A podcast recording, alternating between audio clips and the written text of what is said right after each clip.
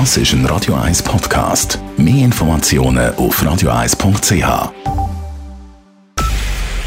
Es ist 9 Uhr. Radio 1, der Tag in 3 Minuten. Mit dem Marco Huber. Die Einführung des Schutzstatus S für geflüchtete Menschen aus der Ukraine hat sich insgesamt bewährt. Zu diesem Schluss kommt die zuständige Evaluationsgruppe des Bundes. Bereits im Zwischenbericht von letzten November hat sich ein positives Ergebnis abgezeichnet. Dieses konnte nun bestätigt werden. Vor allem zur Entlastung des Asylwesens sei die Aktivierung des Schutzstatus S unentbehrlich gewesen, sagt der Leiter der Evaluationsgruppe Urs Hoffmann. Wenn man den Schutzstatus jetzt nicht hätte, dann hätte man ja jedem Einzelfall, und das sind ja Tausende gewesen, innerhalb von wenigen Wochen müssen separate Asylverfahren durchführen, die mit an Sicherheit grenzender Wahrscheinlichkeit dazu geführt hätten, dass kein Asyl gewährt worden wäre, aber eine vorläufige Aufnahme. Und das wäre natürlich von den administrativen Abläufen her äh, ein unwahrscheinlicher Mehraufwand gewesen.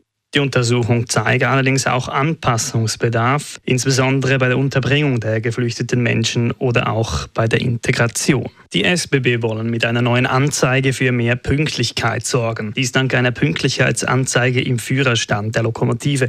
Auf einen Blick könne das Lokpersonal so die Pünktlichkeit ihrer Züge sehen und damit die Züge sekundengenau im eng getakteten Fahrplan steuern. Die Entwicklung der Pünktlichkeitsanzeige kostete die SBB rund 400.000 Franken. Diese Kosten werden aber voraussichtlich in einem halben Jahr durch die Energieeinsparungen wettgemacht, die die Anzeige bringt.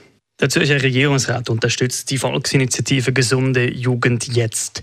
Die Initiative wurde von der jungen Mitte des Kantons Zürich lanciert und fordert bessere Maßnahmen für die Behandlung von psychisch kranken Kindern und Jugendlichen. Dass der Regierungsrat einer Volksinitiative zustimmt, ist eher selten.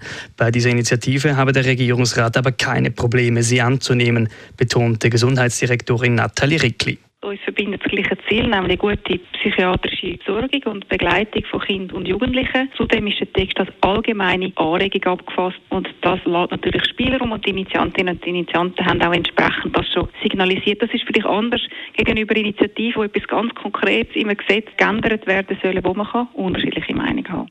Die Vorlage geht nun als nächstes in den Kantonsrat. Im Kanton Zürich kommen die Pläne des Bundesrats, das elektronische Patientendossier voranzutreiben, gut an.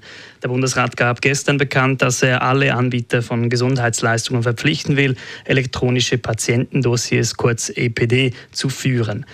Der Zürcher Apothekerverband sei positiv gegenüber dem elektronischen Patientendossier eingestellt, sagt der Präsident Lorenz Schmid.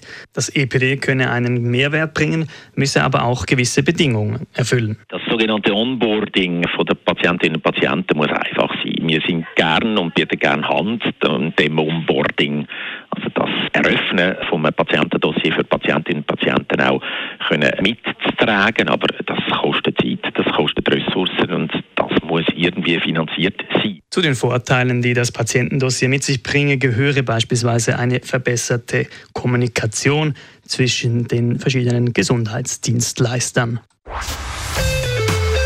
Radio 1 Wetter. Heute Abend ist es wechselnd bewölkt, es kann aber Gewitter geben. Auch in der Nacht sind Blitz und Donner wahrscheinlich. Morgen dann stark bewölkt mit Gewitter Richtung Zürich-Oberland, Voralpen und Alpsteingebiet. Temperaturen erreichen maximal 21 Grad. Das war der Tag in drei Minuten.